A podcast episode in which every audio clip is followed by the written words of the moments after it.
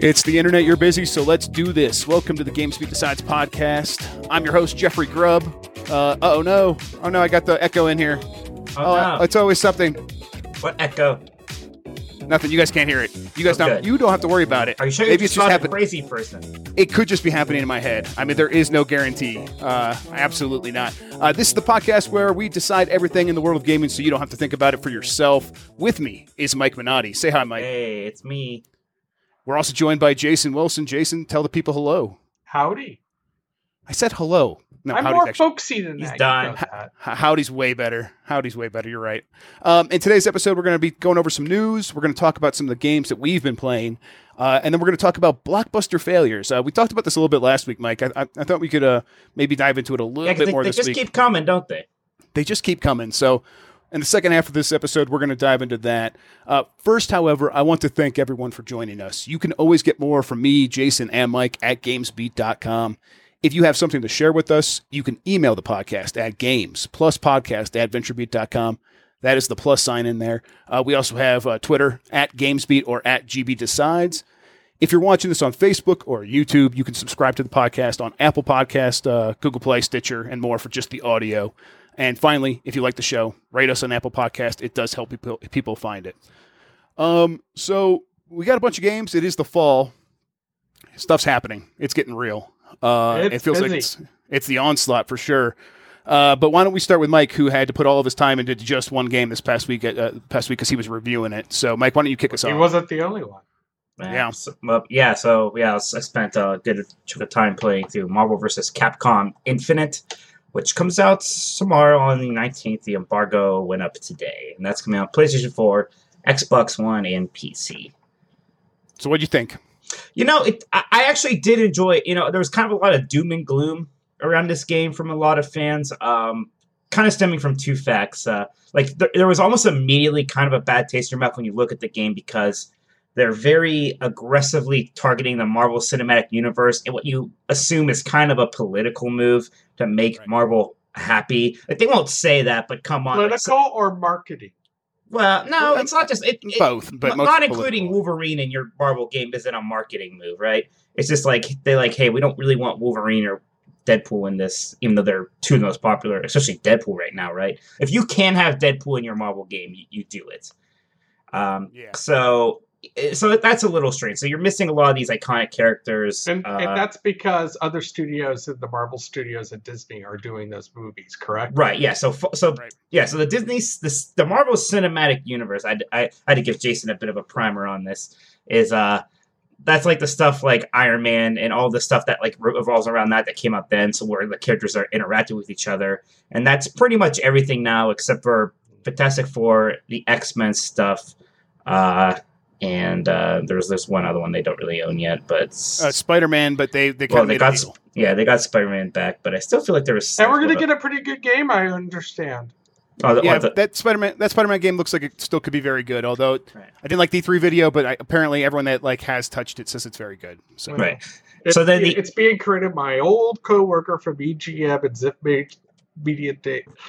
Back to the day, Bryan Intihar is overseeing it, and he is good, and I Yeah. have full confidence in him.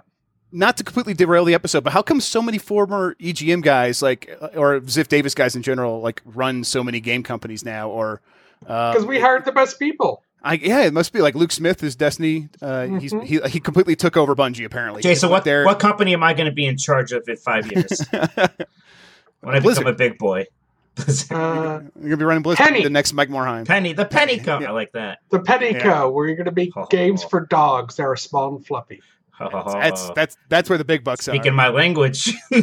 uh, so yeah, and the other thing that kind of immediately turned everybody off off uh, on Marvel vs. Capcom Infinite is that it's not a very good looking game, especially like in stills. relative. Um, I think it, again because of that kind of Marvel cinematic thing they're going for, they they're not using like cel shading or anything like that. Now, are you saying it's not good looking because it doesn't look as good as the DC fighting game that came out, Injustice? Oh, it doesn't Or look nearly as good as that. That's or sure. because it's kind of abandoning some of the older Capcom art style?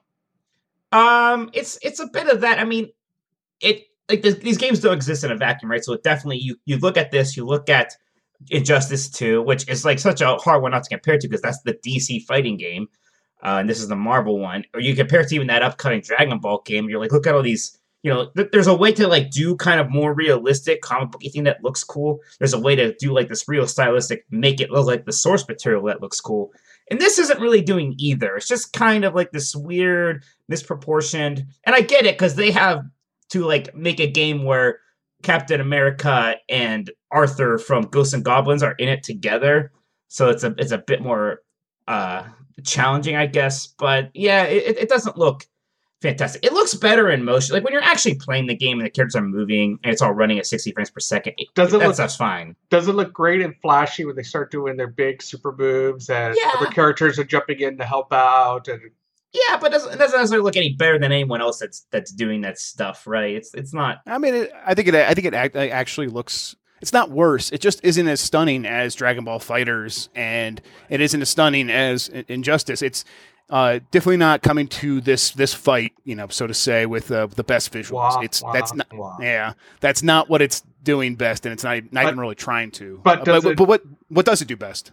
Yeah, I Uh, was just gonna say, does it play better than Injustice? Well, play. I mean, gosh, all these fighting games so uh, subjective, but it's definitely more my jam. This kind of a thing than Injustice. Like it, it still pl- feels like that Marvel vs. Capcom, which is always kind of like this fast-paced, super move focused, kind of combo focused game. It still feels really good. So that was kind of like the relief is when you start playing it. Like, oh wait, no, this is actually still a lot of fun. This this feels super solid.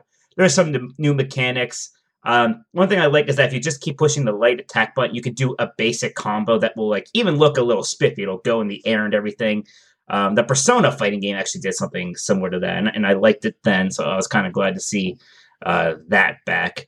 And Uh, isn't it important that you have a fighting game like this that might be a little easier for folks like me, or say, you know, my children who really dig comic book stuff and are just getting into playing games and don't quite understand the complicated move sets yet? Yeah, and I, well, I'm still a little skeptical to like say it's I don't know easy necessarily. Like it's, I know, it's I think it's more accessible just because of those base. Like you can maybe Yeah. you'll, you'll be able to have more fun off the bat, but it's definitely still very like there's a lot of stuff happening at once. It feels like I played it a little bit too on PC. It's uh I played through like half the story mode. I got to the part where uh Ryu is supposed to help the Hulk come down by calm down by punching him in the face over and over, which just makes a lot of sense to me. Uh, and I couldn't get past that actually. So like I tried it like three times, and I'm like, okay, I'm gonna go maybe try something else. And isn't that something you liked, Mike? The- Oh, I remember you love this calling book. out the corniness. Right. See, I've actually been a very big fan of these kind of fighting game story modes since that uh that Mortal Kombat reboot in 2009 kind of like really did it well. And like this obviously is not anywhere near the production value of that. But as somebody who I like Marvel a lot, I really like Capcom. Obviously, you guys know about me and Mega Man. So it's still just it, like the story is stupid and it's corny, but it's fun. It's like, oh, look, it's Captain America and Mega Man X are talking to each other. And they're both being like, you know, sickeningly noble. And, you know, Frank West and Spider Man are doing jokes about cameras and stuff. And, ah, Frank West. is- it's great. I can get You know? behind that. Right. Yeah, it's like, it- it, it's It- fun. that It's is like- what it does best for sure. yeah, and I mean, yeah, it's not as elegant. It's not, uh, you know, it doesn't look as good. Uh, it's not as well written. It's stupid, but I like it. yeah, I uh, I r- was uh, enjoying all that stuff. Uh, it was really weird to like every time like Arthur from Ghosts and Goblins would come on the screen, and he's like this little deformed little guy next to these giant people from the Marvel universe. It was it was very weird. It it like not to be you know weird, but it was like man, like does he have like like what is his private part? No, maybe no. Right? Like yeah, it was just like so weird to like think about like them existing in the same universe. It's weird because the novelty of this crossover should be old by now, but like the fact that Marvel's bigger than ever, it almost makes the novelty bigger than ever because Yeah. there's such a like mainstream difference between Arthur and Yes. Iron Man. The gap there are. is huge. They're like, uh, what do you think of the "Oh, voice acting? It's hit or miss. Some are some people are, are better than like I really like Yeah. Arthur. Um, Yes. he's doing a good job, and but some of the other Now, ones- now, do the characters that have movie counterparts do they try to mimic the movie actors? some of them, Iron Man does. Like Iron Man does. Thor doesn't really. It's yeah, even that stuff's kind of uneven, right? You're not exactly sure what you're getting there. Um, So yeah, I could, it- I, it- I could see someone who's a fan of the movies and like has never touched one of these, thinking like, oh, it's like the the equivalent of the Injustice fighting game for Marvel, picking this up and not really knowing what the hell they just got themselves into. But I think mm, I think I still think there's plenty of people in that situation that will be like, this is this is kind of fun. This is yeah. neat. I mean, there's enough Capcom like people are going to know Mega Man and people are going to know Ryu and things Mega like Man that. X. And yeah, Mega Man X. Yeah, I mean, yes, they're, but they're going to recognize like who that is. That is the one thing that I'm very pleased about this compared to Ultimate Marvel vs. Capcom 3 was that came out during the weird like pissing fight between them and Inafune and Mega Man, so there wasn't a Mega Man in that game, which seemed bizarre to me. It's like making Smash Brothers without Mario, but Right. we have a Mega Man here. And if you're not, I prefer classic, but for X isn't a bad backup. Um, so yeah, it's good. The, the other thing, the only other thing seems a little, I don't know if icky's word. It's kind of icky. Is that it's launching with the smallest roster the series has seen since like the first one, probably. Like these games, like Marvel's. Capcom 2 has something like 56 characters, right? And that was the charm. Is like this roster's huge. Um, like Ultimate Marvel's. Capcom was 40 something. This one's just launching with 30 and then a lot of the other ones are coming the uh, ones are coming as DLC. Like already we know about like Sigma and uh the Black Panther, and it's like it, they're already to already be talking about DLC when your roster is already small for what your series is known for is kind it kind of sucks. Yep, but I think they they know they got to make that money somewhere else because it's like, you know, these fighting games they do sell to a niche audience. So And No, I Yep. get it. they're missing my two favorites. Who's who's that? Well, Juggernaut, you know, the old days. Man, I used to kill with Juggernaut in the student union back in college, and, and Doctor Doom. yeah, Doctor Doom's Jugger- another one of those cinematic universe Yeah, casualties, right? I mean, they both are now, aren't they? Yeah, Yeah. yeah. 'cause Um, Juggernaut's a mutant.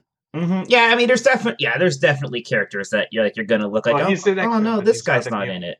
hmm Uh, yeah, yeah, but he's in the mutant universe, which is what Fox owns. Is, I guess the the essential thing. That, what? Shut up, nerd. So yeah, so, Oh, we haven't started to get nerdy yet. yeah, I know. Apparently not.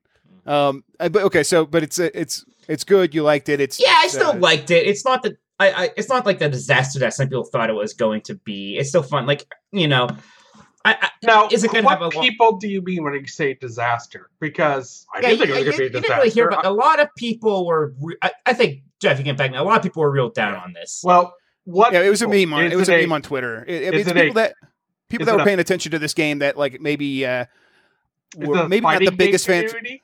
Partially, but I think it like of the larger game community, Yeah. really, in a way. I think the, the the the hardcore Marvel versus Capcom fans, I think, were still hopeful, more hopeful than the wider community. I think people who like like fighting games and uh, like even people in the media that went to go play it at E3, a lot of the the, the word coming away from that was. Oh, it looks cheap. It looks kind of silly. What what are they even doing? We just played Injustice. This looks kind of rough in, by comparison. So like if you would go um, to like a YouTube trailer for a game, I bet you there'd be a lot of dislikes. Well, yeah, but Yeah. it's YouTube. People hate things Well, all over uh, you. but No, just that- just it's still that's still a reliable pulse on uh just like stuff. the, the I mean, meme things, around if it. If yeah. you put your trailer on YouTube, you're usually going to get more likes than dislikes, unless there is a thing like this.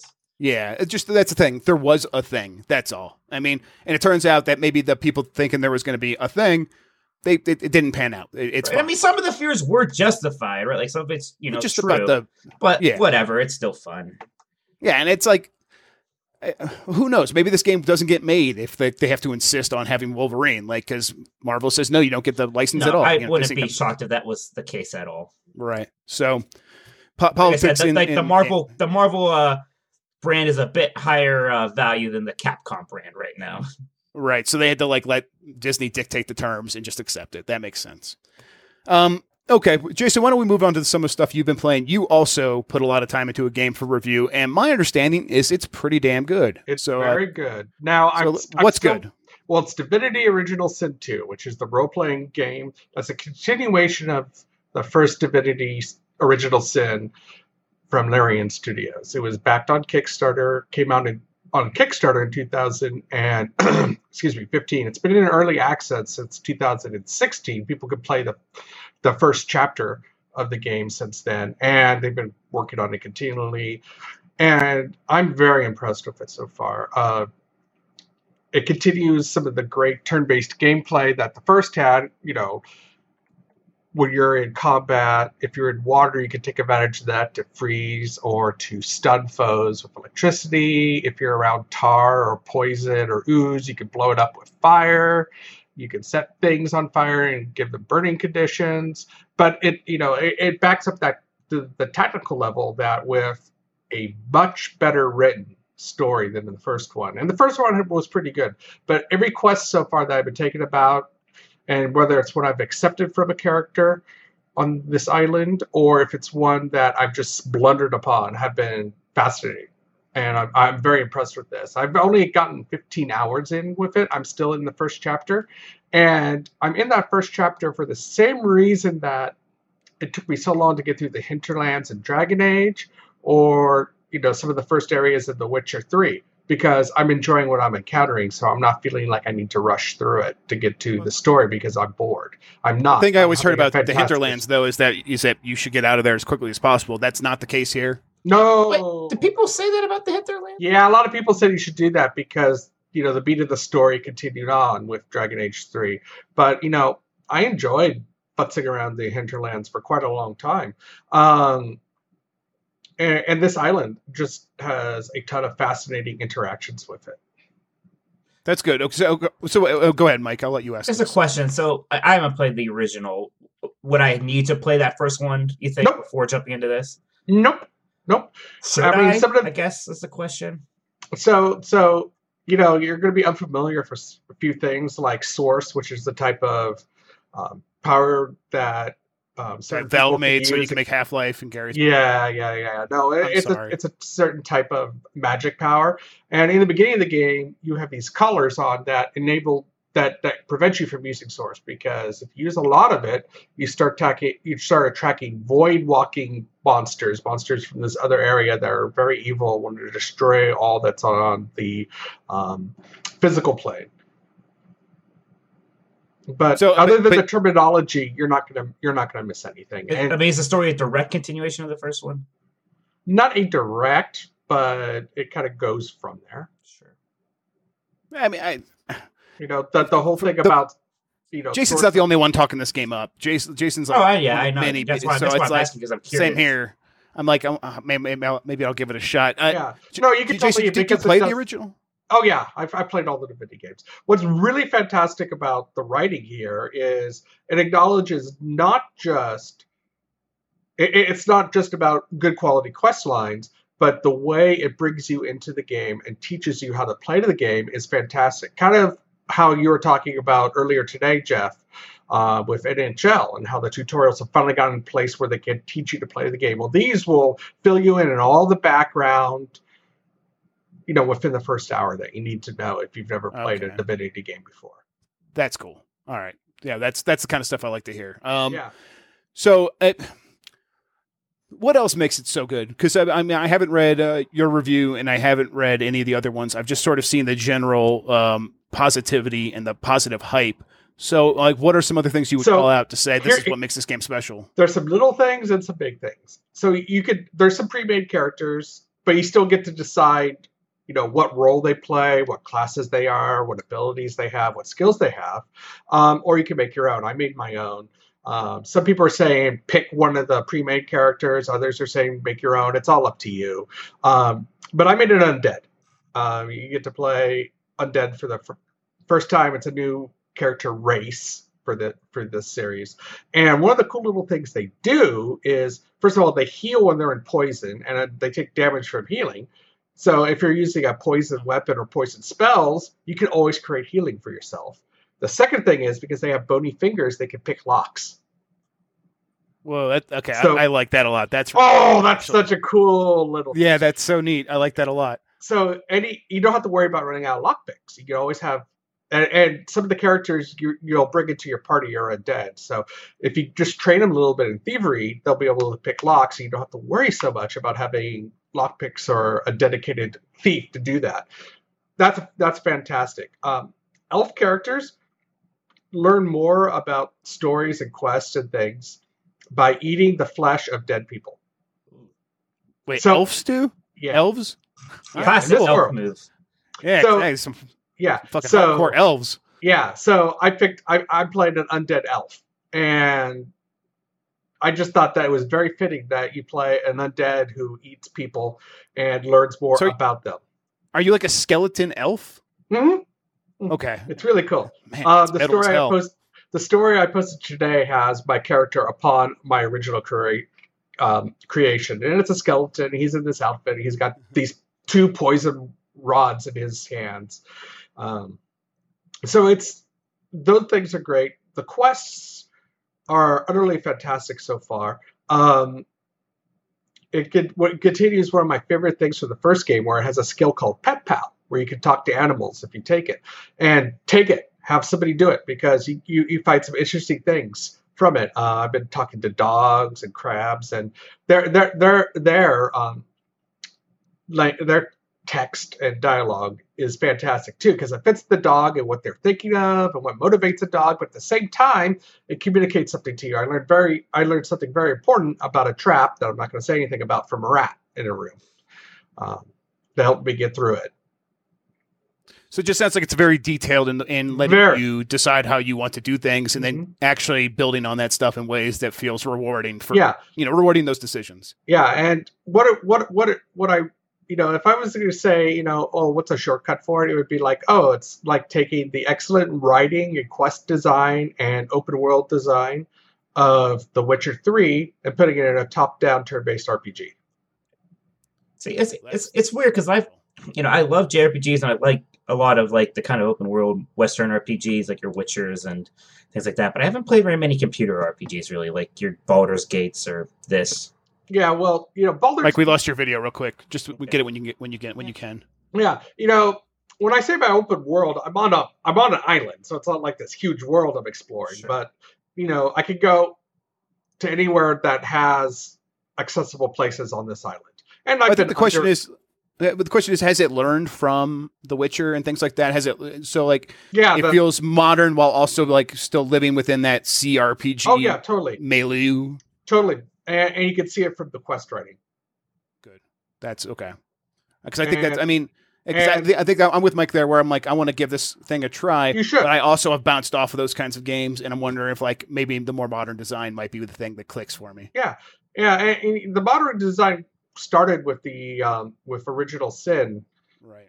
with the you know the, the things in your environment having effects. I mean, you could take you could use telekinesis or a teleport on a barrel of oil and throw it at something, and then have a spellcaster or somebody with a fire bow, you know, fire arrows for their bow, then incinerate it and blow up people around you.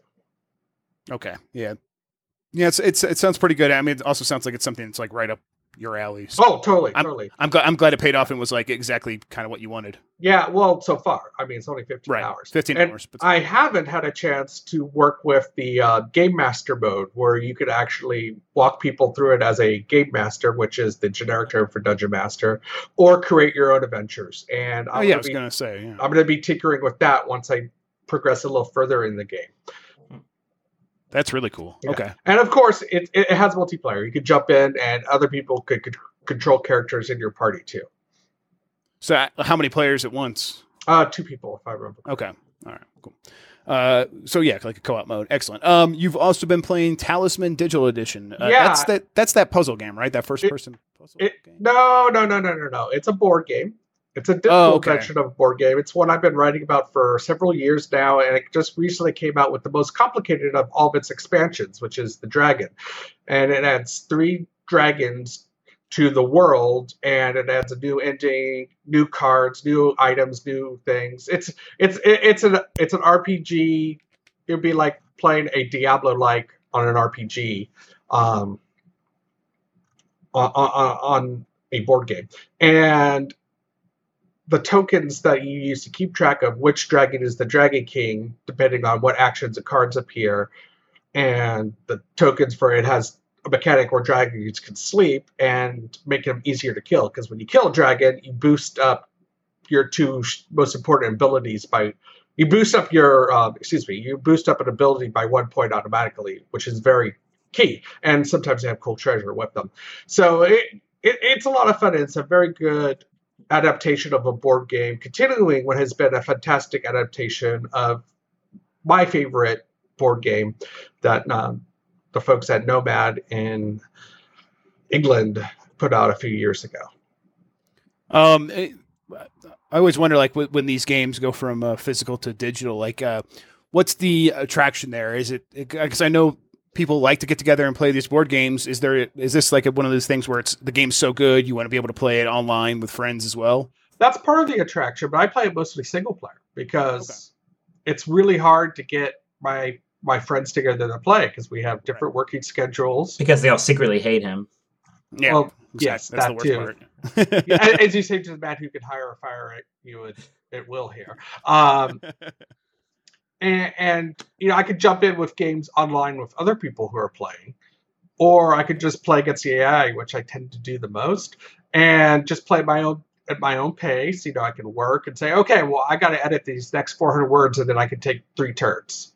Um, set up goals for myself to keep plugging through the day, or I need to get through the next 20 emails, then I can go and play for a minute or two. Oh, so so it's AI. It's not set up like uh, when it's in the physical version. It's not set up as a single player game where you can. No, you cannot play game. single. You can't Okay. play against the game at all. Okay, cool. Well, that's awesome. Uh, that that yeah, that would be a big attraction for me. I And there's been as well. there's been there's been so much growth in the digital board game space. Uh, about two weeks ago, Lords of Waterdeep, which is another fantastic um, builder placement type board game, came out with a digital version on um, Steam. That's great. And it was a on mobile for a few years. Um, a couple other games I really enjoy playing, like Splendor, also have digital versions, and they have AI you can play against, or you can play against people, either folks you invite or just randos online. And it, it's too bad because I asked uh, Newzoo if they and Superdata if they were tracking this market segment yet, and they said no, they're not. So I'm hoping they will because there's a lot going on here. I mean, you know, just a couple weeks ago, I wrote about Settlers of Catan coming to VR, and that just shows you that you know AR and VR are going to be a boon to to digital board games, especially Yeah. AR, because One they're of going to that, um, people come out and and and play these games in social spaces online, unlike we can play right now. One of the uh, best selling VR games on Steam is always that uh, tabletop simulator. Yep. Where people people could just load in a bunch of games whenever, and that's so yeah, absolutely for sure. Um, let's see. Let's uh, let's move on. Uh, okay, you guys, you guys want your Hearthstone minute? I should bring like here. Hang on, I think I have music for this. You guys get one minute. Here Oh, it goes. Ah, this makes me think of Hearthstone. Hearthstone. Hearthstone. Well, of course, you know Mike and Oh wait, the music, the music, the music's still happening. Take it in. I feel like I'm being played off the stage at the end. oh yeah, That- exactly. Yeah, I tried. I was just trying to drown you out. Is all. All right, It's nurse go day. We got our big So- nerfs today. So, Mike, have you played since the nerfs came out today? I'm playing right now. Yeah. So here's the thing: I have yet to face a pirate warrior or a druid today. I I've probably played about six or seven matches. I faced both. The part where you lost immediately. Um, I think I've done okay against druid. I'm playing uh my my priest deck that depends on a lot of like resummon cards, so I can't play Skulking Geist in it. So it does pretty poorly against uh J druids. I still lose to that. But um, yeah, I mean it's hard to tell if they're a day. Uh, but I'm glad these nerfs are here. I'm, uh, I wish they came sooner. I, I, I'm one of the people kind of thought that they don't need to release a nerf or announce a nerf two weeks before they release it. And I know they had their reasons with the tournament and stuff like that, but I think people make a good point when they say, you know, a fraction of a fraction of the people who play Hearthstone watch these tournaments or compete in them.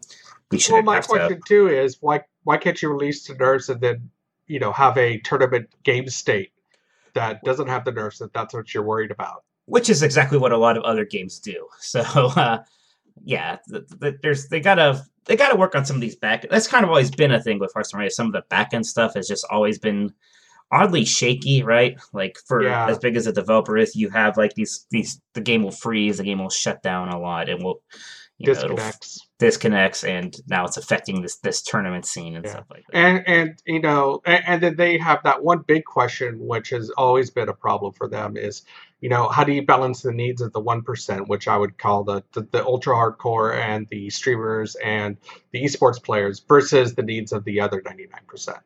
Mm, yeah, so yeah, I mean they always have a challenge there, but uh, Are you ready to play us off, Jeff? Yeah, we. Oh yeah, for sure. Troy went over. I was at, I was actually going to start playing Metroid, but uh, yeah, no, absolutely. Oh, Jeff, you like Uh, Metroid?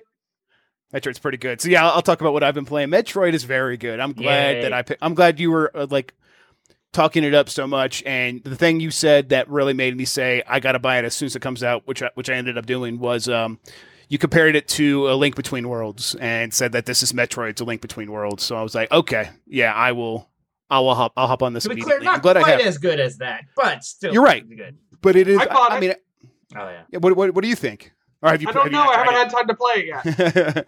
It's Um, actually sitting inside my 3DS, next to, on my nightstand, next to my bed. And every time I've been crawling into bed this week, it's been too late for me to play games, and I just read, read instead and then pass out. Yeah, I keep I keep saying, "Oh man, I'm pretty tired. I'll just get in bed and play," and then I, I pass out too. But I, I've put in a bunch of hours now. I- I've got like 60 missiles. I probably killed the first 10 to 12 Metroids or something like that. Um, I, I yeah, so I'm making progress. I really like it. I, I never really get frustrated when I get lost and I'm, I'm not sure what to do next because I'm so used to Metroid. And right, and this nice one I think kinda- does a pretty good job of kind of making sure you're not gonna get too lost. Where Right. you know it's it's it's kind of like Fusion, where it's you know you have all these mini areas, but it doesn't feel as confined as Fusion does. You have some of these niceties, Yes. right? Like you have the the fast travel points and some of these things that were actually and like uh it- uh auto saves and things like this that we're not kind of not used to having in Metroid, and it's kind of yeah, I was very surprised when I died during a boss fight and it loaded me like right in front of the boss. I was like, oh, okay, cool. You'll you'll I'll- I'll appreciate totally that accept later on because some of those boss fights actually get Yes. pretty hard, which is cool. But isn't it Uh, nice to see Nintendo add something modern like that to it? Oh That- yeah, That's the thing. Nintendo always does that though in the remakes. Uh, like when they remade Zelda uh, Wind Waker, they always like sort of cleaned up parts that people complained about a lot in the reviews, like the sailing in the last latter part of the game. Uh, they always they sped that up and made it go a lot faster. So it always feels like Nintendo is the one company when they do the remakes is always very certain to go back and clean up the parts that people didn't like. Uh, they do that more than anyone. So uh, I'm not surprised that they did this, although it was you know not Nintendo developing; it was Mer- Mercury Steam. Uh, but Nintendo, I think, was clearly giving direction, saying, "Hey, hey, here's here are some ways where you can reimagine this game instead of just remake it." Um, speaking to the point, Mike, you were saying about how it makes sure you don't get too lost. I, I was actually lost because I uh, was looking for another Metroid, or I, I didn't even know I was looking for another Metroid in that area, and I finally made my way back to these podiums where. You know, the point of the game is to kill 40 Metroids. We, we've talked about this on the past week's uh, episodes. Um, I had like four that I killed and I collected their DNA. And there's these podiums you're supposed to go back to and you put the DNA in there. And it turned out when I did that, it's like, oh, here, here's another Metroid in this area. I, we've, we've discovered where it is. And it popped up on my map and I just went right to it. And I figured out how to get into that room finally. Um, eh, and that was something like it was like I could have just kept bashing my head against the wall if I wanted to, and that was fine. That there is some value to doing that in these Metroidvania games. But I like that it was like okay, I, I'd kind of given up. I'm gonna go, you know, this thing I know I can interact with it. I have the DNA. I'll put it in there, and it's like oh, now here it is on your map. Just go there. It was uh, it was kind of neat. It kept me moving. But yeah, I mean, it's just it just feels so it feels great. It feels so yeah. It feels great. I- new, it- and it looks better than you than you're expecting it to, right? Like that was kind of like one of our yeah, it's always concerns. 3DS 3DS games are for sure. But right, but yeah, yeah, I was I was still surprised. Mhm. Yeah, especially in the 3D. The 3D is really 3D good. really neat. Those background elements. Yeah, but I, you, you know, you talk about 3DS games that look good. You know, there's a lot of 3DS games that look good. It's not so Well, much about the, the they little don't look good. In, they don't look good on YouTube. That's what it means. Well, Well, yeah, when you see these uh, trailers of them, is Yeah, Well, yeah, but you know, that's an isolated situation. yeah. It, it, it's just the way it's. It's always the the pre-release versus actually playing it, and it's like you see those videos, and you're like, oh, that kind of looks pretty rough. And then when you're playing it in 3D, it, it like smooths out. I was actually like turning it off and on to try to figure out what it is, because if you have it in 2D, it does look rougher, and there's like uh, the the horizontal lines are very bold, and you could see the interlacing. Uh, like very distinct, and it's kind of it, it. It's ugly. Uh, it makes her look very blocky. Um, but if you turn on 3D, she's much more like the, the individual pixels are more noticeable, but they're not. The lines aren't quite as bold between those pixels, so it does it like smooths out a little bit, and it's uh, more attractive to look at. So I, I would definitely play it in 3D, and playing it in 3D looks way better than what we saw before, uh, just from the video streams that Nintendo was putting out. Uh, but yeah, I really like it. That that counter move is a ton of fun. It makes combat really great. It's just a it's just a really good game. Uh, you're right. It's not it's not a link between worlds, but no no game is. Link between worlds is practically perfect. So, um, we already talked about Marvel, versus Capcom Infinite. I've been putting a little, little bit of time into that. I'm I'm not sure. I I I'm, I'm definitely liking the story. I got to go back and see if I can calm down Hulk with Ryu and finish it out. Is it is it worth it? I mean, I like I like Marvel. I do like a lot of Capcom stuff. I, I mean, will I be happy that I went back and actually put the time in there to beat it? Yeah, I mean, I mean, yeah, it's just not a huge priority, right? Uh, Right. I mean, it's fun. I don't know what to say to that. Eh, yeah, I mean, I think you know, if, you're, if you're up to it, do whatever I you think I feel like, man. Thanks for the advice, Mike. Thanks for the help there. yeah, I I, don't was know. turning the wheel. I turned the wheel over to you, and you're like, I don't know. Like, I don't know. Uh, live your life. You should be um, happy. I'm just want to quote the. ah, d- don't try to plan too much. Things might not work out right. Uh, all right, Fortnite Battlegrounds. This is uh, you know, Fortnite is the ep- new Epic game. Um, I, I I've only touched the like the actual primary game of Fortnite, which is basically just a tower defense game where you're in there actually shooting. Uh, I've only touched that a little bit, and it's okay. It's fine. I, I don't think it's anything special. It reminds me a lot of Orcs Must Die, but they also decided to put in this PUBG mode, which it's really almost exactly like PlayerUnknown's Battlegrounds. A hundred players all jumping on on the map. Uh, you fly in on a uh, a bus that is attached to a hot air balloon, and you jump out. You parachute. Yeah, it's it's it's actually really neat looking. At. I like that part. That, Um, that sounds worth. You know, you got to play it just to see that. Yeah, oh yeah, totally. And it's uh, it's I think that's kind of uh, the big difference is where PUBG always tries to be very realistic, uh, and that's not just in the visual style, but in the way the you know the guns work and the vehicles work and everything like that. Um, and then Fortnite, on the other hand, is cartoony. Uh, the physics aren't as realistic or punishing. Uh, the the guns they do have like bullet drop, but they feel they just feel more cartoony. And there is, I think, a space for that. Uh, but at the same time, Totally. it doesn't. It but at the same time, it uh it is missing some of that magic that makes PUBG work because it's not it maybe doesn't feel as deep or or like you can get as skillful. Um, but it it is so far like there's been some other stuff. Grand Theft Auto, we, I've talked about that in the past.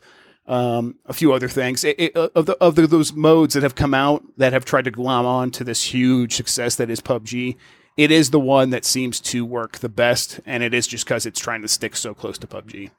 Um, um, my, my my question with it is, if you're a player like me, who I did enjoy playing, uh, yeah, you didn't. It didn't seem like you hated your time with it for sure. No, I didn't. But for me, I was more interested in basically just doing what kind of silly stuff I could play in it than actually competing. You know, give me a car, give me one of those buggies or one of those cars, and let me just run amok on the map until someone kills me or I create as much mayhem as possible, and I would enjoy that more than winning.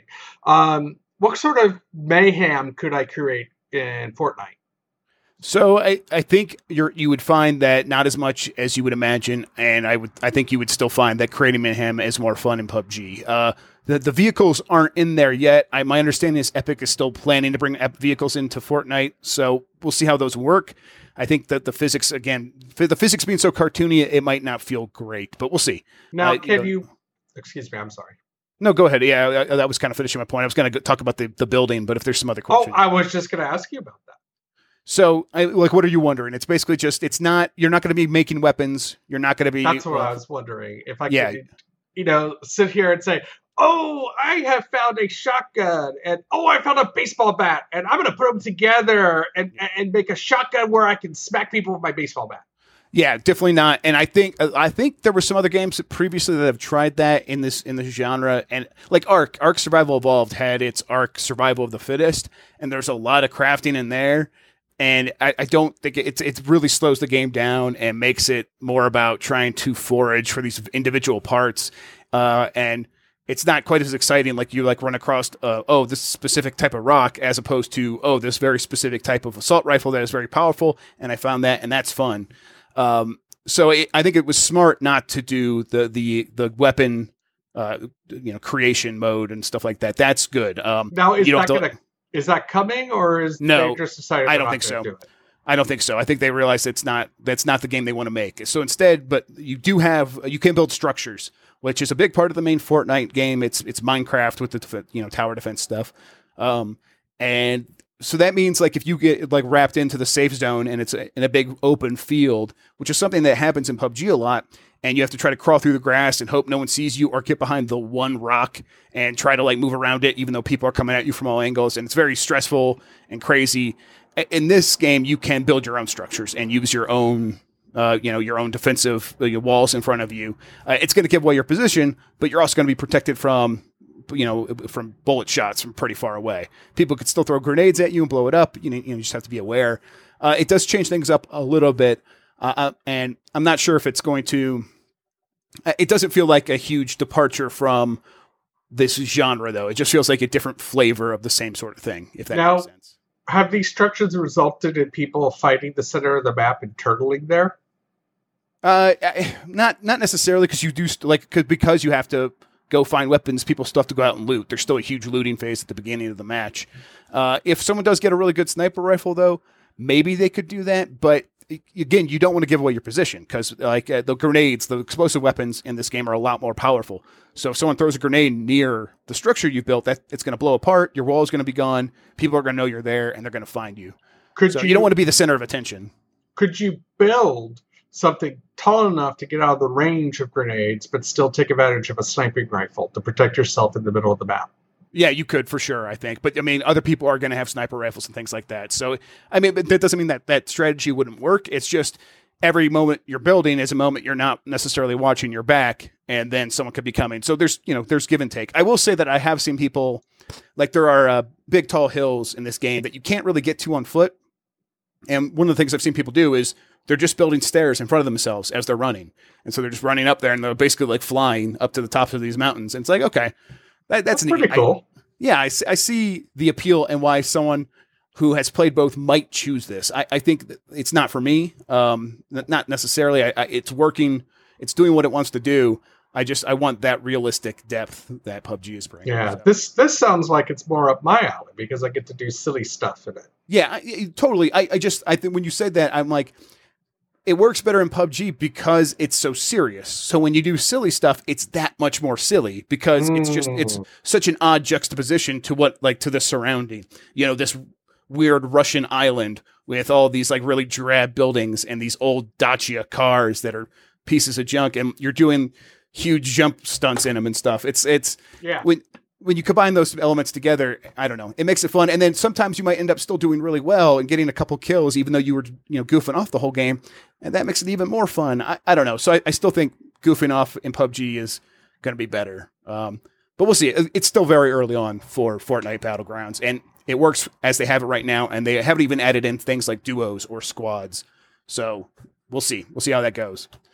Um, just a couple other games I want to touch on real quick. Observer, this came out last month. It is the uh, new sort of cyberpunk horror game from the guys that did Layers of Fear, uh, Bloober Team. They're in Poland, and the game takes place in Poland, and it has you playing as Rutger Ricker Hauer. Hauer, I can't say his name. How do you say his Rut- name? Rutger Hauer is how I've always heard it. Rut- Rutger Hauer. That sounds right. Uh, he, you know, he's the replicant leader from uh, from uh, Blade Runner, and you know he's older now, and you play as the old version of him, and he's a detective, and he goes into people's brains and like extracts all their knowledge, and uh, the game's definitely going to play on that stuff. I've only gotten in so far where I'm just kind of uh, inv- investigating an apartment early on, and it's it's it's really beautiful looking, and it's got really great cyberpunk style. Where at any time you can hit Q or E to bring up a bio vision or a uh, electromagnetic vision, and it puts these really great fil- filters on uh, that are both simultaneously very high tech feeling, but also 1980s high tech feeling, where you know it's interlaced and glitchy, and there's tracking and stuff like that. Um, so I, I, I've been digging that just because it, it, it's beautiful and it's uh, I like playing as Rooker Hauer. He's cool. Um, and he does a lot of the like voice work, so he's like telling you what's happening, like he's talking to himself in his head. So I, I've enjoyed that. Um, the other game is the little ball that could, and this we just kind of got a little PR message about this last week. It was like, oh yeah, this game's out on Steam now, and it's just a uh, it's Marble Madness or Super Monkey Ball with a maybe maybe leans a little bit more Marble Madness because it's the isotropic view. Is that the right word? Iso, isotropic. Isometric. Isometric. Yeah, thank you. Isotropic is completely different. Tropic. Yeah. Yeah, that's I'm just that is what it's called now. I'm just gonna say. All right. then. Uh, it's it's actually really solid. I think it was on mobile phones before. Uh, I'm glad it's on Steam now. I was playing with the controller. Uh, it feels really good. I kind of got into a thing where I was just trying to um, like you can collect like three gems each time, and there's like a hidden puzzle piece, and you want to beat it in a certain amount of time, and that's how you get three stars, which is a pretty standard way of building a game for mobile. Uh, but it also has uh, a thing where you want to beat it in a super fast time without getting in any of that stuff, and you'll go on the global leaderboard. And the game had just come out, so I was like able to get like number one on a bunch of these levels, and so I was like kind of getting that habit where I'm playing them over and over and over again. Yeah, I'm, I'm pretty much the best, is what I'm trying to say. World champion right here. Uh, Cuphead, throw it at me. I don't give a damn. Um, We're ready. What's What's fantastic, you know. So Marble Madness is one of the first games I fell in love with on my old Apple II GS when I was a kid. I loved that, that, game. is that monochrome? No, no. This was a very cool. This was the most. This was the best looking color at the time on a Oh. on a on a personal computer. Was This it like VGA great. or what? Like like like 256 colors? Like It had The low down. 256 colors. all right, Yeah. damn right. Okay, cool. Yeah, it was the best looking version of the Bard's Tale, for example. Um, and, and you know, just moving that little marble through your maze, it, it- and the music that it had with it, it was it was fantastic. And I was so happy to see that somebody's trying to do these kind of things. And, and I always enjoyed the Super Monkey Ball games. Me too. Oh Yeah. gosh, I'm ready for one of those again. Let's see. Yeah. Sega hasn't made Look- one since 2012. Those are A real are, one. those are fun, and and to see it come back, but you know, in an indie form like this, just just made just made my heart smile when I saw the release and then sent it to you. Yeah. I'm- so I was uh, I was happy to kind of check it out, and uh, yeah, I really like it. I think I'm just gonna. It's gonna be the kind of game where I play between matches of other stuff because I can knock out a few stages here and there, uh, and I'll probably get through that whole thing. It sounds like Um, it would be a nice palate cleanser after playing something like, Yeah. you know, PUBG. For sure, exactly, uh, and that's what I think I'm going to keep it as. All right, guys, this is a pretty epically long what we've been playing segment. Yes, we are. I'm, I just finished up. Well, let's- God, you're right. The fall. Yeah, we'll we'll hit the news and we'll get going real quick into the next segment after that. So, uh, Nintendo Direct. Uh, that happened this last week. I'll just kind of go through some of the highlights from this. Uh, if there's anything you guys want to call it, let me know. Um, let's see. Uh, they had a bunch of Super Mario Odyssey stuff, and the biggest thing everyone took away from that is Mario has nipples, but not a belly button. This is almost a game I did not. Yeah, this is a game I did not need to see anymore. of. like, no, don't even show me. I remember. I'm ready for it. Just, just release it. Yeah, it uh it just keeps looking better and better. though. Yeah, everything everything they show, the music, every little animation. Yeah, it, it looked really good. I can't I cannot wait. That's October 27th. Um so I'll be there for that. Uh Minecraft is coming to the 3DS, but only the new 3DS, not the old 3 like not the original. surprising, huh? Yeah, I, I guess I mean th- it was probably already in the works for a while and they're probably like, "Hey, we can get it w- running on new 3DS. It's not going to work on the old one. Maybe we'll try for a little while." This feels this feels like the first like new 3DS only game in some time. Unless I'm forgetting. Yeah, for sure. Since like the first year that the new 3DS came out. So yeah, I, I think you're right. Um, Doom and Wolfenstein 2 both are coming to the Switch. Doom this year. I think Wolfenstein 2 is coming sometime in 2018. It's kind of a bummer that it. I, I bet it, Bethesda's pretty bummed that they can't get Wolfenstein 2 out on on October 27th because that who, who like people are going to go into the store. They're going to get their Super Mario Odyssey bundle. And what games are they going to pick out? Oh, this Wolfenstein game's on that would have Switch. I'll try pretty that. good for them. Yeah. Yeah, so I bet they're pretty bummed it's not going to be able to be ready for that. Yeah, but what I'd be interested in learning is are they doing that for a strategic purpose or is it just because it's taking that long to get it adapted to the Switch? I, I think, I mean, I, I bet Doom is pretty easy to, to do because it's been out for so long. There's they don't have to do a ton of work. They've already ported it a bunch of times. It it's uh you know, and they they're very familiar with that engine. And Wolfenstein Two isn't done yet, so I bet it's just because they can't. It's not going to be ready. Um, and they probably didn't realize they wanted to do a Switch version until relatively recently. Right. I'm sure So they weren't Doom- working Doom on can this happen quickly. Like Or or they've known about this for a while and they wanted to nail Doom first.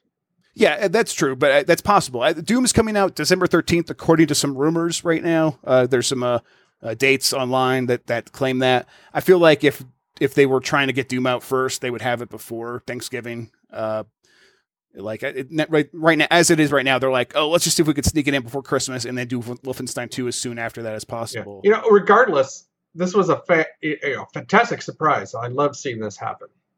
Agreed. Xenoblade Chronicles 2, a really long sort of thing that kind of confused the hell out of me.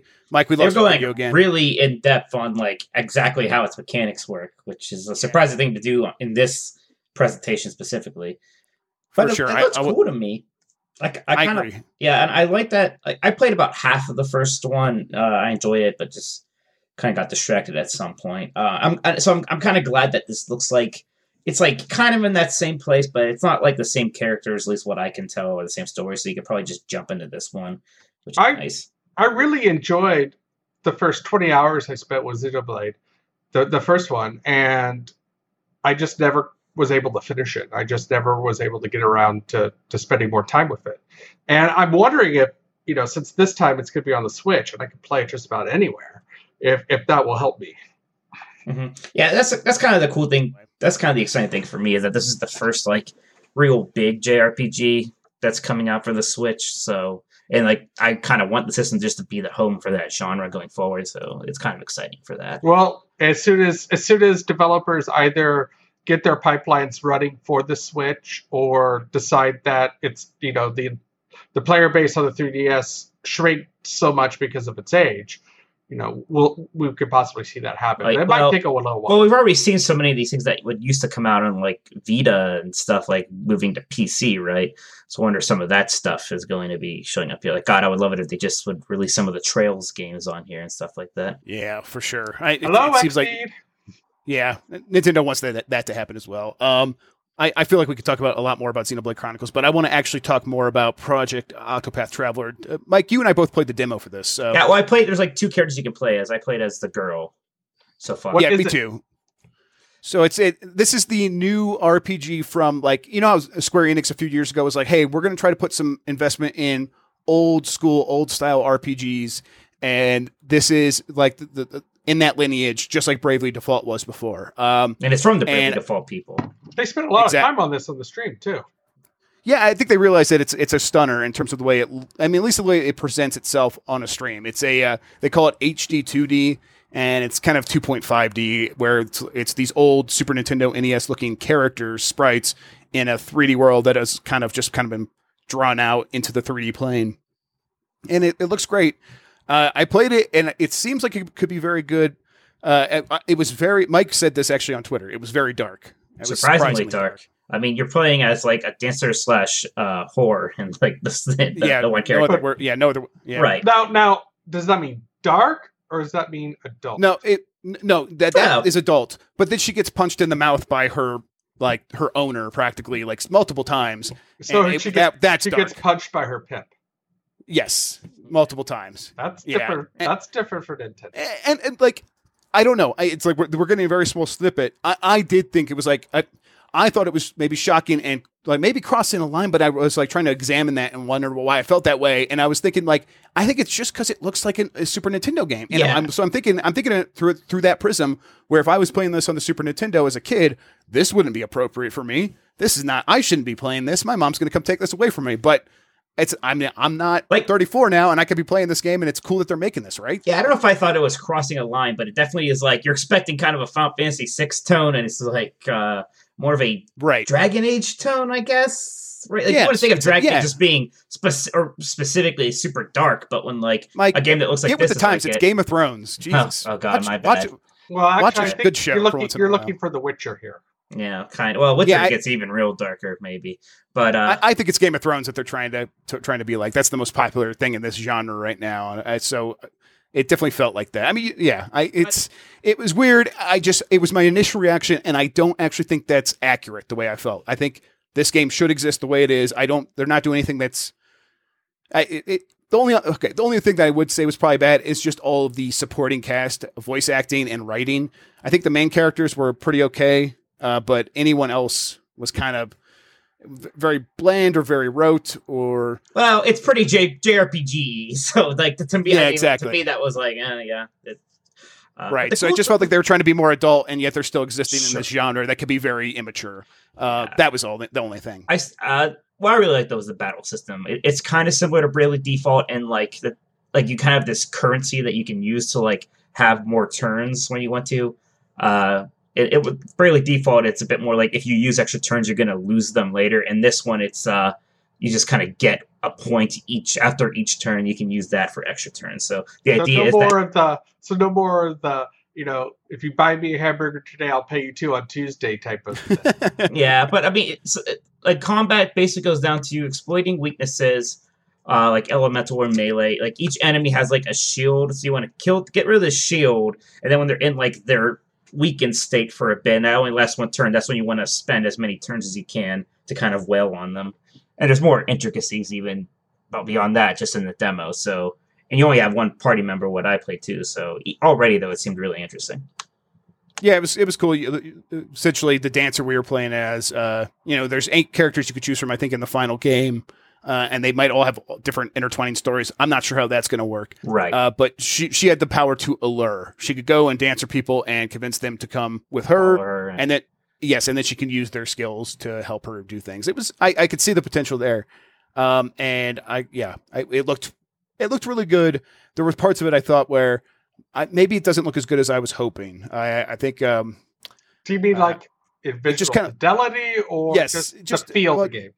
Just the art like i think the artistic uh, execution of what they were going for it maybe felt a bit more grimy than i think they intended at times It's where a bit grand. just yeah just something a bit like fuzz on the lens Yeah. or something But that you Um, guys saw that was it an alpha or a beta state? yeah but th- it's Game a doesn't demo. even I, mean, I have a guess name yet, Jeff. i know it's it's a demo but i understand they're taking feedback from this demo and they're going to try to like make it better based on that so it's really uh, it's weird. It's the it's the time where it's actually a beta and they're calling it a demo instead of the reverse which is what always happens. Um okay we can move on. My page actually isn't loading very well but so i guess we could i could just try to go do a couple from memory. Um mario party the top 100 for the 3ds kirby battle royale these are games that Bunch of just uh, random whatever's for the 3DS. exactly. What, what were some of the big other things for the switch? I, i'm trying to find do you, do you guys remember anything? Well, the other uh, highlight games were. Uh, I mean, they spent a lot of time on Ultra Sun, Ultra Moon, which I'm kind of checked out on. Like, kind of. right I mean, that's another 3DS Yeah, game. There's you know you had Fire Emblem Warriors. Yeah, and that's coming out this year. Yeah, it's it's not- a, you know, it's a it's a Musou game. Uh, it'll it'll be what it is, and I think yeah. That, Well, it'll that do as well as Zelda. Maybe maybe not quite as well, or maybe better just because it's on the Switch. You know, if people you know people enjoy doing something different with Fire Emblem characters, and and, and it's to remember, you know, people some people really love I enjoy the- the characters of Fire from Emblem characters. Fire Emblem. They they might enjoy having more you know hands-on physical take with them. Oh, hands-on physical. Stop. takes. Oh, Oh, I did not even intend it in that way. You got to be careful when you have a Fire Emblem perv on the podcast. Jason. Look, it's Nintendo. say it every week. Nintendo, they're the ones who made Fire Emblem sexy all of a sudden. Very yeah, they, they they definitely turned into that. Like, oh, it's bathing suit like month, and then all summer long, it's bathing suit season in the the mobile game of Fire Emblem. yeah, and then Uh, you know a special, more up, you know, a, a bigger version of Snipper Clips. yeah, Yeah, I, I, I- if You we're talking about, if we're talking about better snipper clip versions, we can move on from this thing. yeah, I think so. I, I, I yeah, I agree. I can't. I, I, it was an okay direct. Um, it wasn't really. It wasn't a big surprise like I was hoping for. I thought that they would maybe. I guess there's still like one coming. I don't know if it's this year or next year where they're kind of announcing some things that are more on the roadmap. Now, you guys are looking at all that stuff, and when it comes to Nintendo, what I'm really looking forward to is the um, not even a Nintendo game. It's Atlus's Etrian Odyssey Five on the 3DS coming out pretty soon. I I'm I- looking forward to that. I go into a whole little rant here, but I'll, I'll try not to get behind about how like I want to like these more grindy RPGs, but I just don't think I do, and I kind of feel bad about. Like I was able to play Persona Q because they dressed it up with all the Persona stuff, but I, I thought Shin Megami Tensei 4 was only okay, and I got about ten hours into um Strange Journey, which was the DS one that's just being remade now. And I was enjoying it, but it's just I don't know. It just doesn't grab me like playing through Trails in the Sky or Persona Five or I need I need a bit more. I need something with story and characters, at least. So I don't. Etrian Odyssey's not for me. I don't like him, and I don't feel bad. Yeah. Uh, all right. well, Switch like you. Outsells PS4 and Xbox One. Madden 18 and GTA 5 are the top software, uh, top top for the software chart. Uh, that's, I mean, Switch is of course going to just be the number one th- thing there, but man, GTA 5 still number two. Uh, it, it outsold still- Unch- it, it, out, it outsold Uncharted, the Last Legacy, the Lost Legacy, whatever that game is. Yeah, Lost. Uh, Uh, Lost Legacy. And the only thing I'd point out there is the Lost Legacy is included in some of the collector's edition versions of Uncharted 4. Oh, I think. So- I think Lost Legacy did pretty well for being like a kind of sequel, kind of ex- DLC thing. Right. I just like some some people already owned it. platform. Yeah, yeah, exactly. Some people already owned it. Uh, I, I just typically a, a new Uncharted, which is how Sony was trying to position this, would be number one. Uh, I think it might have done better than what this this chart is indicating. Is all I'm saying because people already bought it when they bought Uncharted Four. Um, I, yeah, and uh, yeah, I just think it's it's Madden number one, of course. Um, Switch is going to continue to be the number one probably for the rest of the year. Yeah, from this Madden's always going to be, a, you know, a contender for top sales in August. Yeah. But what fascinates me about Grand Theft Auto is, you know, the beast that's become Grand Theft Auto Online.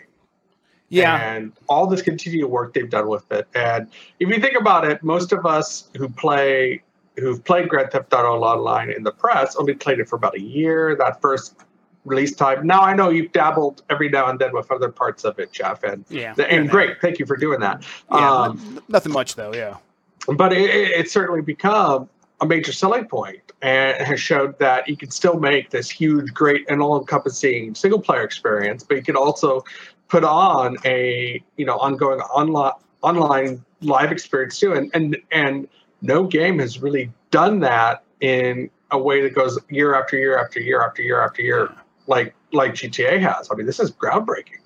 Yeah, I, I, I hear that too, and I'm, I'm I'm not even sure if that's necessarily what it is. That uh, to me, it almost seems like it's still just selling because it's Grand Theft Auto in a way. Like people go to buy a new system and they get a bundle, so they get a game with it, and then they want something else. And Grand Theft Auto Five is right there, and they recognize it, and it's one of those games that like. If you aren't, uh, if you don't, if you don't call yourself a gamer, Grand Theft Auto is still one of the series where you're like, oh, that's definitely a game I like. I know that for sure. And there's a new one, and it's on the system I just bought. I want that. And No. then, I, and then I think they sort of get locked in. They get like sucked into the online after that. Like it's almost like a bonus for Rockstar and and 2K, where the people buying the game don't even necessarily know like about this whole online portion. I think some Well, people, unless they're playing it because their friends are playing it. yeah, I think, and I think that's that is definitely part of it. I just think that does. I don't think that explains how it's still number two. It came out in 2013.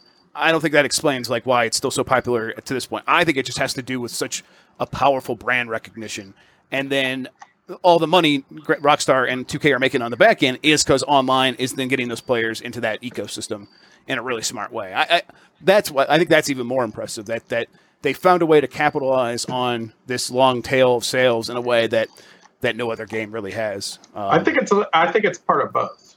yeah, I, I- yeah. I just I Well, don't, don't ask know. me because I don't know. yeah. I, it's it's just it's hard to tell. I just don't necessarily uh, buy that because we haven't seen the evidence one way or the other, and, and 2K and Rockstar aren't aren't telling us. So well, um, here's the other thing too: is it, it is you, you take a look and to show you just how on top of things the developers and designers are for GTA Online is they, they said, okay, well, you know, let's let's experiment and, and try a battle royal mode and see what happens. And you played it. and What did you think of that? it was okay. It's uh, it's you know, it's it's interesting. I'm glad it's in there. I I do think that it's um really smart that they've built a game where they can do something like that so fast. I think that's the most interesting thing about that. It's it's not a great battle royale clone. It's not a great um even just a multiplayer you know combat mode inside of GTA 5. It's just sort of a distraction. But the fact that they could even get it up and running so quickly and then maybe iterated on on it in the future, that's what's impressive. So uh, I would like to see kind of what they do with that in the uh, in the future.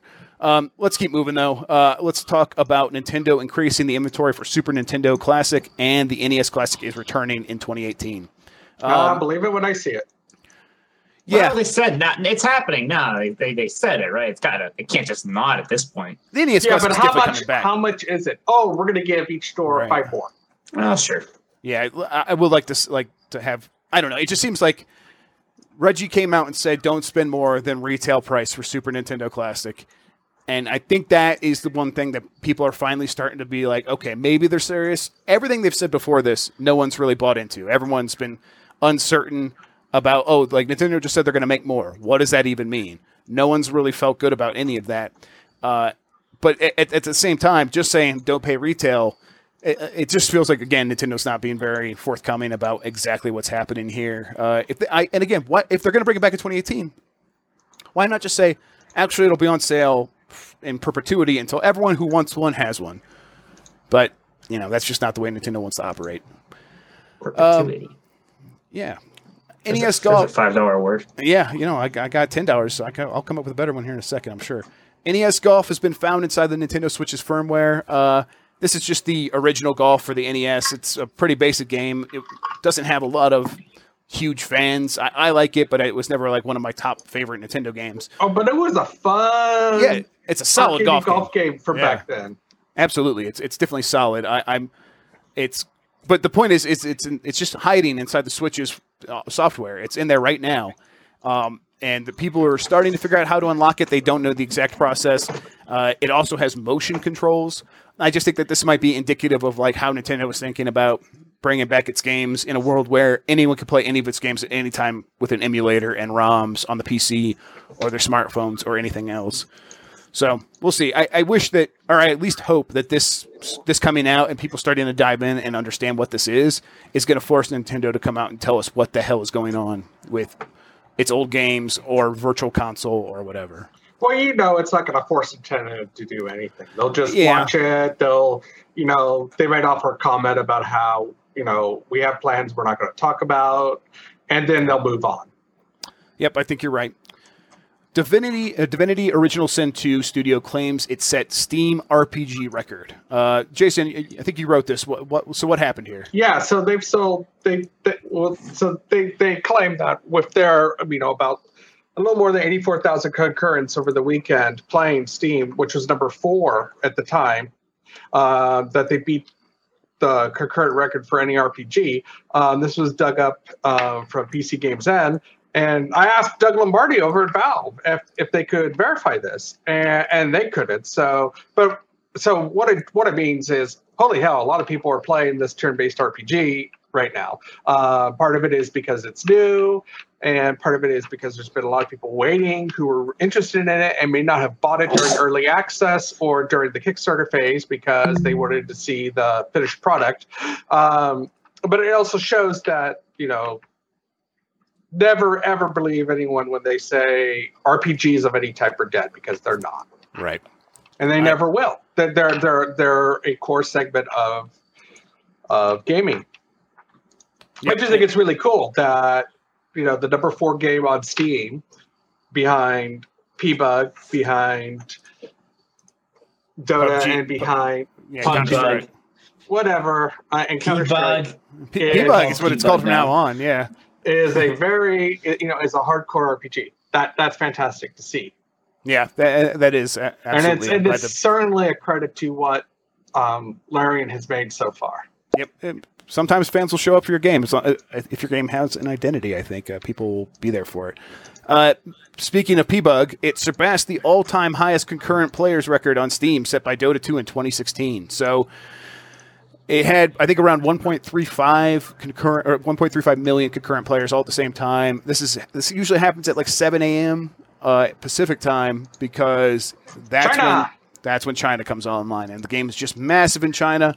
It's massive on Steam in China, which is kind of, I think, a very strange thing in a world with with WeGame, with Tencent's Steam equivalent, and it's not on there; it's on Steam, uh, and that's where people are showing up for it. So, yeah, it's. I think it, I don't know. Uh, who knows what the ceiling is for this game? It feels like it could get to two, three, four million concurrent players on Steam, which is just nuts. But we'll see. Um, finally, Toys R Us may file for bankruptcy. People are saying maybe as soon as today. I, I haven't kept up with it to see if there's a, see if there's an update. Um, but we, we were talking about this, and we were just kind of all maybe being a little nostalgic about Toys R Us and kind of missing the uh, the yeah the uh, old days of going there to buy video games and how that's definitely going away. But it's already kind of gone away. Like Toys R Us is not the same. I haven't been in there forever, but even before that, it was never quite uh, the I mean, I've same. been, as- I, it's funny because I've only been going to Toys R Us for the first time in a while lately because of the nieces and you know stuff and getting them things. well, what's it So- like? Like, how does it compare to like what it was like when we were kids? God, for for one thing, I'm in the pink aisles a lot more. Um, you know, it's weird.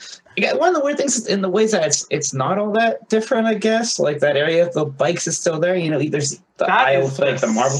That is the same as it even was when I was a kid. Yeah, Right. I mean, the, is- the biggest thing that's changed is just video games because you used to have that awesome, like, there was like aisles of like the slips, and you like, there's like a picture of the box art, you flip it Yeah. over, you saw the back I of the box, that. and Dude. under it was like a, a slip, and like, it, you would sometimes they wanted they'd be out of the game. There'd be no slip there. You'd be like, oh no! And Yep. then you bought you bought the slip, and then you took it behind the cash registers to like this cage. Oh, I love the the cage. actual game, and it was it was the greatest thing ever. Oh my god! There's a Reddit thread today about people talking about their nostalgia over this. Um, I remember going and looking at this wall, and I was a very short child, and it just seemed so tall. It That's what I was gonna say. All these games, oh my god! Uh, like you know, and back when I was going, this started with Intellivision, Atari 2600, ColecoVision games that were up there, and to me, what they have now, it seems like fewer games, even though it's probably more. It's just spread Yeah. out in a different manner. But you know, going back and getting that slip and moving over to the cage, it just it, it felt more special. Right. Especially so now that you know so many games I buy are digital, and you're just you know clicking on something and it just appears, and then you load it up. And it's like, oh, there's nothing special about that, other than when you take into consideration the whole technological aspect of how amazing it is. You can just buy a game and download it, and in five minutes, it's on your hard drive. You can play it. Yeah. Um, but yeah, I miss that. I miss that, and I have nostalgia for Toys R Us. Even as I realized that it killed the mom and pop game store that I used to love when I was a kid. Um, I'd go in and you just see these aisles upon aisles of things, and I can remember the Star Wars figures, and they would be like, you know, eight or 9 figures across and ten figures deep. And you go in today, and it's like, oh, maybe three by three. Um, Yeah, that's changed. I, I, I a part of me wonders if um, you know, I, I could also go on about the my nostalgia for uh, Toys R Us. I got my Nintendo 64 there, and it, it was the same thing. You go in there and you get the slip, and it was a huge wall in the cage. But uh, uh, uh, I think you guys did a pretty good job of covering that, and I want to talk about whether or not like Toys to Life and interactive toys might have had some hand in the downfall here of, of Toys R Us. And I, I don't know if there's any like direct li- like lineage there, but it definitely felt like everyone was coming in there with, with their Skylanders, the, the the amiibo, and all these toys, and that was going to be the future of physical toys. And everyone shifted that way, and it just it shriveled up and it's died and it's on its way out. And there's nothing there to replace that revenue for Toys R Us because it was definitely it, the, the Toys to Life was definitely replacing traditional toys at the time. I remember writing stories that say like Skylanders is on the way up, and people are spending less money at the same rate on Transformers and uh, Teenage Mutant Ninja Turtles toys and things like that, and Star Wars to- toys even. So I just wonder So- if that might have been it, but who knows? let me let me answer this. It's a it's it, it's not that. It's a combination of a couple things. Because right now people are actually spying more on action figures than they have in years, and part of that is because uh, the segment has grown in such a way that girls are buying them now because they're seeing more women who are in movies that they're making action figures Right. of. Plus, you're getting you know the the the ones that catered to girls were like Star Wars Destiny, were are a little more doll like, but they're still really cool figures. Um, but it's also a combination of Walmart and Target have killed Toys R Us, Yeah. and you've got two private equity firms and a real estate firm that own Toys R Us now, and they want their money damn it. And that makes that sense. that's you know that has just killed Toys R Us, and I, I just I don't- equity firms. I don't even see them. I I, I don't even uh, know where they are. Uh, hang on, just one sec. You guys keep going. Bye, Jeff. But yeah, I'm gonna miss Toys R Us. I mean, well, I guess that's my question: is is that, what does this mean? Is Toys R Us really gonna be going away? Well, who no, knows? I don't think so because um, It can't, right? I mean, there's there's really no other toy stores. Like toy, people have to buy toys Well, somewhere. no, there's Walmart, there's Target, there's Amazon. I Amazon. guess, but they that's but still Toys so- R Us, you know, Toys R Us is still a good place for other things too. Uh, diapers, baby food, clothes. Did they you know, like? Did they combine all their other their other properties? Uh, Babies. R I Us, still have a Babies R Us. No, there's still Babies R Us, I'm and sure. you know, Babies R Us is where we went to go buy diapers for, Okay. for both our kids, and, and we went there religiously, partially because it was convenient; it's very close to our house, but uh, partially because they had good deals, and they regularly had one brand or another on sale that we liked, and and we were able to see our car seats there, and that's where we bought our car seats, and we were able to look at you know these sort of baby toys, and I would sit there and I would wrestle with them, and oh, okay, these seem pretty solid. Okay, we'll buy it. Um, in addition to online reviews we've had, so you know, will Toys R Us survive? I hope so. You know, there's definitely a place, time and place for it, um, but it's not that special experience anymore, especially um, when I think about board game stores and where I go to buy board games or miniatures. Um, there's still that special feel there at those where you, you can see it and you can look at it from different angles and you can feel the heft of the game and shake it to see the you know how much is going on inside. Yeah, for sure. Um, yeah, I, I hope it I hope it sticks, sticks around. I don't even know where Toys R Us is, so who knows? Maybe it'll come back to you know come roaring back to life in a new way with you know new leadership, but we'll see. Um, okay, I think what we're gonna do is I'm gonna we're gonna go to a break. We're gonna come back and we're gonna talk real quick about our topic. Uh, we've already been going for a long time, so we'll make it real quick. Yeah. So let's go to the break, and I'll be right back.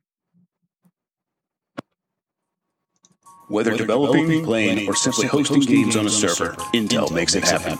And Intel wants to make sure the biggest innovations in gaming continue to happen on the PC by giving developers a hand with the Intel Game Dev Program. All you have to do is sign up, and Intel will provide the resources necessary to help you continue to innovate and make gaming even more amazing. Head on over to the Game Dev program at software.intel.com slash gamedev to get started. Again, that URL is software.intel.com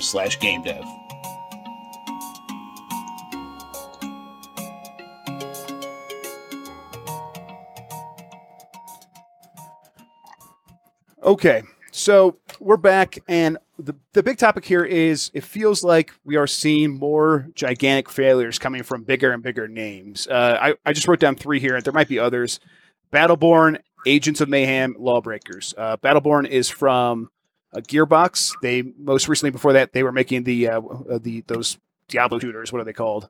Borderlands. Borderlands. That's right. Exactly. Uh, Agents of Mayhem is from the teams that were doing with the team that did Saints Row, uh, which was you know building in popularity, and this game did not do well. And then Lawbreakers is Cliffy B's new game, and it has less than 250 players at, at, at certain points uh, during the week. So, Ooh, yeah, that's right. So I, I you know I want to get you guys started here just real quick, and then I you know I got to run and do something, and I'll be like right back. But uh, my my question here to kind of get us started is does it feel like these games don't have an identity and that's why they failed? Uh, i think like when something like overwatch comes out it established a really strong voice early on and people locked onto that and that is kind of what sold it before they realized it's also a really awesome game. Um, Mhm. is, is there something there or is there something else? Well, well, first of all, is is it too early to call Agents and Lawbreakers a failure? Is there still time to see what will happen with There these? is, but it's rare. One of That- the few ones that came back from the brink like that is um what's what's that free to play shooter uh, Uh, Warframe. yeah, well, Yeah. Uh, just real quick no, agents of it- mayhem was number 16 on the on the in its first month on the NPD chart which is just absolute beating like i don't know that that that is Agents of Mayhem, I think, is done. I mean, that's, That's doesn't have any kind of I've that doesn't have any life as a service thing going on there. That's just an open world game. It debuted low, um, and it- it's almost surprising because there didn't seem to be any excitement for that when it was coming out. Right? Um, you know, people kind of looked at it as a sort of kind of crackdown, kind of Saints Row, kind of didn't look, kind of looked ugly, right? Uh, just it did, you know, and it, it had some things going on, like you would switch characters instantly, I guess, but it just never seemed all that exciting. It really got lost there. Um, that performance isn't too uh, surprising, but yeah, I think there is something like I think all these games are are kind of similar in that they they have like this identity problem of just what are they trying to go? I mean, Battleborn a little bit less so because at least they had like the Gearbox thing with the cel shading and whatnot. But even then, at that time, it was just competing directly with uh, Overwatch, at least aesthetically, which looks so much more interesting. Even Law, uh, oh, it's funny how Overwatch is like I think you could put up against both of these things as like this the comparison, and they're not exactly like that. But you look at Overwatch, and it's just this such this interesting, vibrant thing where you know, even people who aren't playing it are kind of at least aware of like, oh yeah, this looks cool and it it, it it's it looks different. It's interesting. You know, nobody was saying, oh wow, Lawbreakers. It's uh, looks like you know what if there's an Unreal Five, it would probably look something like that. It's just yeah, but boring. but but with Lawbreakers, you remember when it was announced at E3 um, two years ago? We were we were taken with it. We thought it looked great and was very interesting and was added I something, taken with it? you know, and added something. To, Dean Dean and I both Okay. saw some serious potential. I think Jeff did, but you know, I'll have to look back. He's not Yeah. here to. no I, i'm Go back down. uh, But I, you know, it. It I would say that it would it, it registered with me a little bit, but it was not. It was more like I'll have to see more. Uh, I, I guess, and Overwatch was maybe the same way for me at the beginning, uh, just because I wasn't a huge like Blizzard head like so many other people. But as I did see more with, with Overwatch, it was like okay, more and more interesting, more and more interesting. It built up, and I, I think the like the difference there, I think, is one game put a lot on its creator, Cliffy B, and sold. It was selling Cliffy B, and the other game was trying to build this very vibrant world, like Mike was just describing. And And one of we those really things seem to be gone from the days of the superstar developer, huh? Yeah, if we ever had that in the first place, I don't know. It, it just seems like the maybe Yeah. maybe the games. I think we were told we had it. Yeah, maybe the games were always the thing that were just selling. The games had, uh, you know, had the character themselves, and you know, the the developer, the, the superstar developer, was a good thing on top of that. Um, Well, you know, on top of it too, you know, Nexon is still learning how to to to market a game to a Western audience. for sure. You know, yeah, this is a, this is a developer from who, who who knows how to hit the markets in Japan and Korea, but it's still I mean not a developer, a publisher, but it's still trying to figure out how do we approach yeah. Americas, I how do think we approach Europe. you're right about that, but it's it's it just feels like this kind of game coming out at coming out maybe ten years ago. It there's no way it would have crashed this hard. It wouldn't have flopped this hard. Uh, it, it would have found at least some like it would have found like a, a medium sized audience for a, you know a few months, and then they would have moved on to something else. That like, it just it crashed immediately. Um, same with Agents of Mayhem. Agents of Mayhem se- seems like a game that if it came out on in the Xbox or GameCube era, or even the Xbox 360 era, it probably would have done just okay. It would have done okay. It, in this case, it was an absolute flop. Uh, Agents of Mayhem was really just. I think people moved on from that kind of thing. I wonder if that's making uh, Microsoft shaking their boots a bit about Crackdown 3 because it is something kind of similar to that. At least you have a uh, recognition there. I wonder why, why not just call that Saints Row Agent Agents of Mayhem because it takes place in that universe. Yep. What Well, it could also be an example of it just wasn't marketed It wasn't enough support push behind yeah, it. but I, too. there, there, I'm just that's what my point was is that there was a lot of marketing flubs in the the earlier generations, and those marketing flubs just never were, were flops to this degree. It didn't seem like it seemed well, like they those were. marketing. They also didn't face as many games as people face today, and I think that- as many platforms. Yeah, I think that's a, I think that's a big part of it for sure. I, uh, so this brings me back around to like my original thinking of uh, games with an identity. Um, it seems like some of the, the publishers and developers are realizing this. Uh, I was I was talking to someone I can't remember who brought it up uh, at E3, and they were saying that they just saw the new Need for Speed game, and they want to build an identity for that series where people who who go to buy Need for Speed games say, "Oh yeah, I, I play a Need for Speed game every year, just like I play a Call of Duty game every year or whatever," and they want to have it in that same conversation. And I don't, I just, I don't know how that works, how that happens. How do you decide? Especially for Need for Speed, which is a series which has just been all over the place forever. right? And, and they, they, I think that what they're saying there is we don't want to be all over the place anymore. I just don't know, like, what is the magic trick to make it be in this very specific place that it suddenly has this it, its own voice? Uh, I- I don't know how you do that. Maybe there's some g- game Uh, I developers think that do. talent. I think it's talent, right? I think you Well, Maybe, have to but- have really talented art people and Yeah. people in charge of these things, and Well, you, you know, somebody somebody with a vision. yeah, but you know, I, I, st- I know people are saying that lawmakers, lawbreakers, excuse me, feels bland, but you know, when you combine some of the electric effects and the way it achieves the up downside of, of of a shooter like that, you know, that's that that's not something that the others are doing. yeah, And it's I, and, I and, yeah. and, and and that shows there is some vision there. So I, I think it's more than that, but I- you know I think it really does come down to how do you get people's attention, and and who does that come down to? Does it come down to the game designers in the studio, or does that come to the publisher? I'll fight back on this a little bit, at least for Lawbreakers. I think Lawbreakers was actually marketed a lot. I just don't think people liked what they saw. I think that they tried to push it as this like arena shoot, like like their marketing was very aggressive. Like this is like the big boy shooter, right? Almost kind of like that Daikatana second down level of marketing, maybe a little you, yeah, aggressive. was it was it was it on TV? Uh, it was definitely on. I don't watch TV. It was definitely on YouTube, which is probably Well- more important at this point, right? Is it for a breakout hit? Well, I, I, I, mean, where, that's where where the PUBG that's, didn't have the You know, you know, Blizzard TV. Blizzard is advertising Overwatch on TV. yeah. that's Blizzard. Uh, Blizzard, of course, is, uh, they're gonna they have to. Activision's gonna make them. They're gonna give them that budget, so you have to do that. I, I don't necessarily know that is what made the difference. The people that are buying these games are not gonna ha- have cable. They're not watching a lot of TV. I don't think that's the big difference. No, there. but they might be watching it on other forums. Yeah, uh, but electric mediums. I think like Lawbreakers yeah, had like YouTube. Lawbreakers had like shows a- are on YouTube and on Twitch. I'm pretty sure Lawbreakers had a trailer before movies, and I think Lawbreakers had.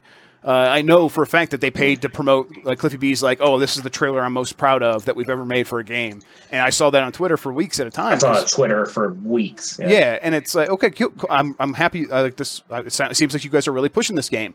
I think that's one of the reasons why I'm so flabbergasted now because it did feel like they were at least attempting some sort of marketing. Clearly, I think it wasn't the right. They weren't. They missed something there. The game still should have performed better than it did, even if it is bland. I, I don't.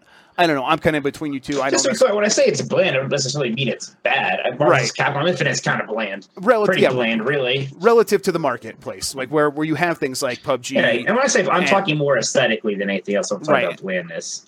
Yeah, when, when, when comparing to Overwatch, it's kind of hard not to be. Uh, Mhm. I just the point is, is that the bland stuff used to sell, and it's not anymore. Yeah. And I I don't know. I, I just don't know like what. uh, who's going to want to keep trying to fund these games. I, think we brought up Microsoft a little bit ago. Uh, Mike, you said it might, might be making them shaking their boots for Crackdown, and I think Microsoft has been shaking their boots this whole console generation, seeing this, knowing that this is the case, knowing that you can make like you could put a lot of money into games like these, and they could absolutely just completely fail. And that's why they are backing off on first party development, um, which is a topic we talked about a few weeks ago. Uh, I think this might this might be the answer right here is that games like these can come out and just completely shit the bed. Yeah. Okay. I think we could probably wrap it up. Um, Yeah, I'm there's- I- hungry. Jerks have kept Yeah. me here too long. yeah. Well, we were actually just trying to starve you out. And just see if we could. Yeah, I. Well, Really shouldn't break you be getting ready to go to bed soon? It's like 20. Oh, what do you think I am? Uh, 920, the sex number. That's no way. That's not right. What? Oh no, that's the marijuana number. Never mind. Uh, What are you talking about? What do you No. do? What, who are you? I'm get okay. I get, I get them mixed I- up I sometimes. How long do we really know Jeff I, I think it's time for I think it's time for Jeff to wrap it up. No, we're gonna keep going. Now that you guys told me I have to wrap it up, I'm gonna keep you both here. You're both my prisoner now. This is good power. I like it. I like it a lot. all right, all right. You're, you're, you're losing the plot, Jeff. Wrap it up. All right. Goodbye. if I everybody. embarrass him, he'll do it. If I make him feel insecure, Yeah, I'm I'm, for sure. I'm getting chills from my uh, my shame right now. Um. All right, Mike. Why don't you tell everybody where they can find you on the internet? Well, always writing at GamesBeat on Twitter. I'm at Twitter uh, as Tolkoto, T O L K O T O. I'm also on the Exploding Barrel podcast every week with my uh, brother. We're talking about all sorts of nerdy things, but mostly video games. And that's at ebpodcast.com. And Jason. Well, you'll find me on Twitter at Jason underscore Wilson, and you'll find me running the ship here at GamesBeat. And I am on Twitter at Jeff Grubb. I am on YouTube at slash Jeffrey Grubb. And yeah, I'm on GamesBeat as well. We're posting there every day. Be sure to check it out, read our stuff. Uh, and again, let us know if you have any questions or you want to ask us anything specific uh, at GamesBeat, at GB Decides, and Games Plus Podcast at, at VentureBeat.com. And we're going to be back next week, and we'll see you guys then. Say goodbye, everybody. Good. Goodbye, everybody. Bye, Uh, everybody. we're so clever. Uh, we're funny. We're, it's funny. It's a joke. You like it a little cheeky, cheap, cheap, cheap.